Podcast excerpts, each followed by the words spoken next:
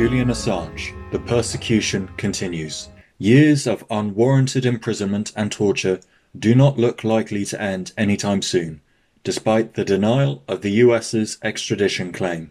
There was great jubilation outside Westminster Magistrates Court on the 4th of January when the news was announced that the court had turned down the US government's request for the extradition of Julian Assange.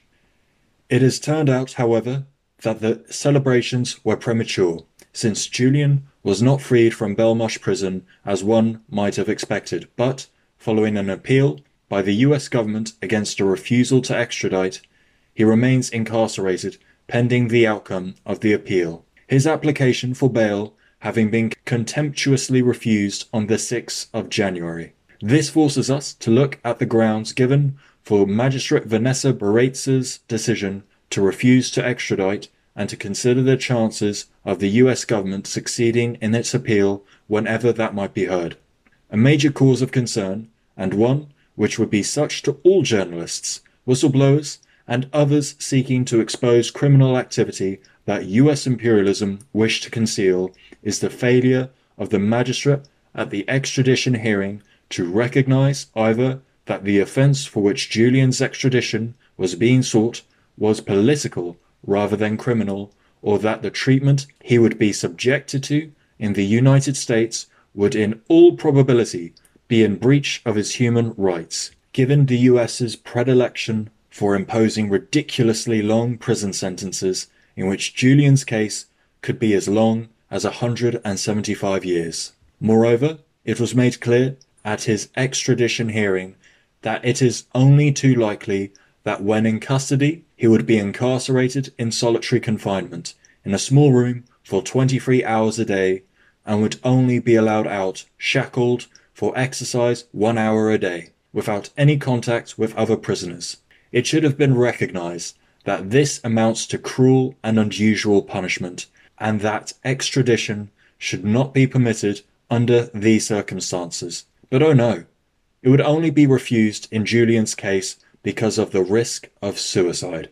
The message to those who might be tempted to expose US imperialism's embarrassing hidden crimes is this is the punishment you can expect, and British justice will not protect you from it, and in all probability, nowhere in the so called free world will you be safe. In fact, the suicide risk was the least powerful of all the defences put forward by Julian's legal team at the extradition hearing, and it is probably the one against which the US is most likely to be able to appeal successfully, since it will not be difficult for the US authorities to establish that they will be more than happy to prolong Julian's torture to the end of his days by making it impossible for him to commit suicide. As far as the other, much stronger points put forward by the defense, they were simply dismissed out of hand. A big deal was made, for instance, out of the fact that the US charges against Julian were criminal, not political, because his revelations had put American lives at risk. Not only did Julian not have the benefit of being presumed innocent until proven guilty, not only did he have to prove his innocence, but his legal team, in fact, brought in incontrovertible evidence that he was innocent. Yet that was simply arbitrarily dismissed. During the hearing, all necessary evidence was produced that the material leaked by WikiLeaks was heavily redacted to ensure that no innocent person was put at risk. The only unredacted cables published had not been published by WikiLeaks, but the person who did so was not prosecuted. Moreover, the WikiLeaks material was published in The Guardian, Der Spiegel, and the New York Times, but no action was taken against them. Furthermore, to ensure protection of the innocent, the material to be published was discussed with White House personnel at all times. In the circumstances, it is impossible to believe that Assange's prosecution is not political. Even on the legal front, Baraitser's judgment was fatally flawed. Quote, she rejected the defense argument that the case should be governed by the extradition treaty, but instead referred to the Extradition Act of 2003 as the presiding document on which her decision was based. the act removed the bar on extradition for political offences, quoted from Russia Today, 4th of January 2021. However, it is well established in English law that extradition is not permitted unless a treaty provides for it. The Extradition Act does allow extradition for political offences, but only via a treaty that expressly provides for it, which the extradition treaty with the US does not. There are also procedural grounds on which Baraitser is very much at fault. She allowed new charges to be introduced halfway through the hearing without leaving the defense any time to prepare for refuting them, for example, finding witnesses, etc. But even worse than that was her refusal to allow the defense any opportunity to rebut evidence brought by the prosecution. Her behavior throughout the trial was of hostility to the defense. The icing on the cake, so to speak, is her refusal to grant Assange bail, so that he, an innocent man who has acted wholly in the interests of justice, has to remain locked up in a high security prison where, incidentally, COVID is rife. We can only hope, though probably in vain, that Britain's higher courts will give her the thorough dressing down she deserves. In the meantime, Julian's plight continues to move people throughout the world to intervene to try to help him. For instance, thousands of people begged US President Donald Trump to include him among those he is entitled to pardon upon leaving office.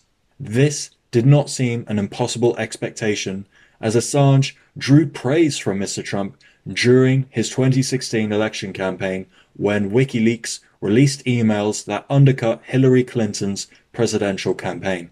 No less a person than United Nations Special Rapporteur on Torture, Nils Melzer, quote, has urged the outgoing US President Donald Trump to pardon WikiLeaks co-founder Julian Assange, arguing he suffered years of persecution for merely telling the truth. An open letter to the US President was published by the UN expert on Tuesday, the 22nd of December, with Melzer joining the chorus of calls to pardon Assange.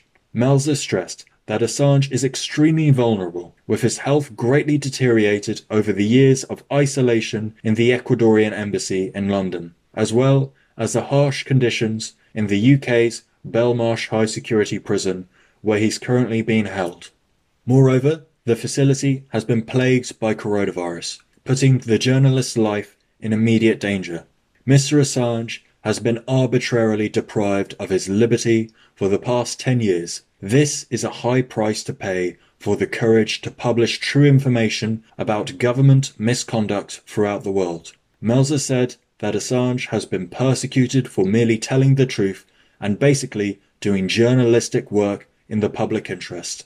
I ask you, to pardon Mr. Assange because he is not and has never been an enemy of the American people. His organization, WikiLeaks, fights secrecy and corruption throughout the world and, therefore, acts in the public interest both of the American people and of humanity as a whole, the UN Special Rapporteur wrote. Pardoning Assange would be the best way for Trump to live by his repeated promises to fight the so-called deep state and alleged government corruption. Melzer noted, arguing that such a move would greatly solidify the legacy of the outgoing president. I ask because you have vowed, Mr. President, to pursue an agenda of fighting government corruption and misconduct, and because allowing the prosecution of Mr. Assange to continue would mean that, under your legacy, telling the truth about such corruption and misconduct has become a crime, the letter reads. Quoted from Russia Today, the 23rd of December 2020. To date, Trump has not come up trumps, and nobody is any more really expecting him to do so.